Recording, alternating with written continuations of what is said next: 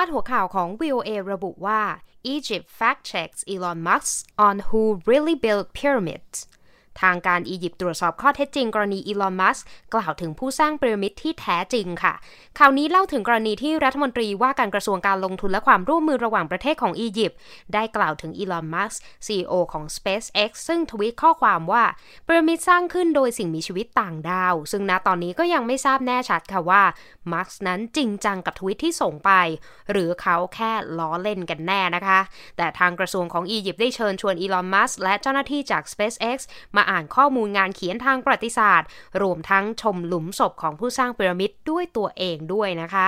คำในข่าวสัปดาห์นี้ขอเสนอคำว่า tongue in cheek จากประโยคในข่าวที่ว่า It was not immediately clear whether Musk's tweet was serious or tongue in cheek หมายความว่าตอนนี้ยังไม่ทราบแน่ชัดว่ามัสจริงจังกับทวีตที่ส่งไป หรือเขาแค่ล้อเล่นค่ะ tongue in cheek เป็นสำนวนนะคะ หมายถึงล้อเล่นด้วยท่าทีที่จริงจัง จนบางครั้งอาจสร้างความเข้าใจผิดได้ หรืออาจเป็นการพูดเน็บแนมแบบขำๆนั่นเองค่ะนอกจากนี้มีคำศัพท์และวลีอื่น ๆ ที่แปลว่าล้อเล่นด้วยเช่นกันนะคะ อย่างคำว่า jokingly ตัวอย่างเช่น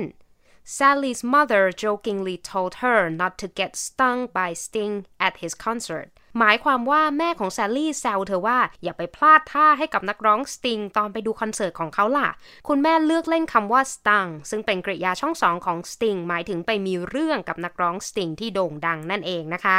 นอกจากนี้ค่ะยังมีคำว่า ingest เป็นสำนวนนะคะ ตัวอย่างเช่น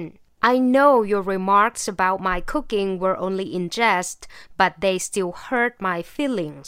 ฉันรู้นะว่าความเห็นของเธอเกี่ยวกับการทำกับข้าวของฉันน่ะเป็นเรื่องล้อเล่น แต่มันฟังแล้วก็รู้สึกเจ็บจี๊ดอยู่ดีแหละ อีกคำหนึ่งค่ะ joke around เป็นกริยานะคะ ตัวอย่างเช่น When he said he is leaving the CEO job to become a priest, he was just joking around. หมายความว่า ตอนที่เขาบอกว่าจะออกจากการเป็น CEO ของบริษัทเพื่อไปเป็นบาทหลวงนั้น เขาแค่ล้อเล่นนะคะ และยังมีคำว่า tease ซึ่งจะคล้ายกับคำว่าแย่เล่นหรือแซวเล่นนั่นเองนะคะ ตัวอย่างเช่น growing up in the big family with four brothers Mary just got used to getting teased she has taken it as a sign of affection หมายความว่าแมรี่เติบโตมาในครอบครัวใหญ่กับพี่ชายอีก 4 คน เธอโดนแซวเล่นจนชิน และคิดว่าเป็นเพราะพี่ๆเขารักหรอกจึงหยอกเล่นค่ะ ถ้าจะล้อเล่นแบบเน็บแนมสามารถใช้ได้ว่า sarcasm ซึ่งเป็นคำนามนะคะ หรือ sarcastic humor เป็นคำนามอีกเช่นกันค่ะคำว่าล้อเล่นสามารถใช้คำง่าย ๆ ได้ว่า just kidding หมายถึงแค่ล้อเล่นนะคะ ตัวอย่างเช่น If I have to choose between winning a lottery and spending the rest of my life with you, I will marry you right now. I'm just kidding. I want to win the lotto first and then marry you. หมายความว่าถ้าฉันต้องเลือกระหว่างถูกลอตเตอรี่กับใช้ชีวิตที่เหลือกับเธอ ฉันจะแต่งงานกับเธอตอนนี้เลยละ่ะ อืม ฉันล้อเล่นนะ เพราะฉันอยากถูกลอตเตอรี่ก่อนแล้วค่อยแต่งกับเธอมากกว่า อะ พูดอย่างไรให้ผู้ชายไปจากชีวิตนะคะ แต่ถ้าอีกฝ่ายยังไม่ค่อยเข้าใจค่ะ หรืออยากจะปลอบเพื่อนที่ถูกแซวถูกล้อเล่นก็สามารถใช้ได้ว่า don't take it seriously อย่าเครียดไปเลย ไม่เอาหน้า อย่าคิดมาก ส่งท้ายกันด้วยคำคมจากซิเซโรนักปราชญ์ในยุคโรมันที่บอกว่า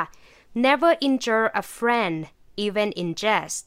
อย่าทำให้เพื่อนเจ็บ แม้ว่าจะแค่ล้อเล่นกันก็ตามค่ะ อย่าทำอย่างนี้ไม่ว่ากับใคร เข้าใจ ดิฉันนิติการกำลังวัน VOA วอชิงตัน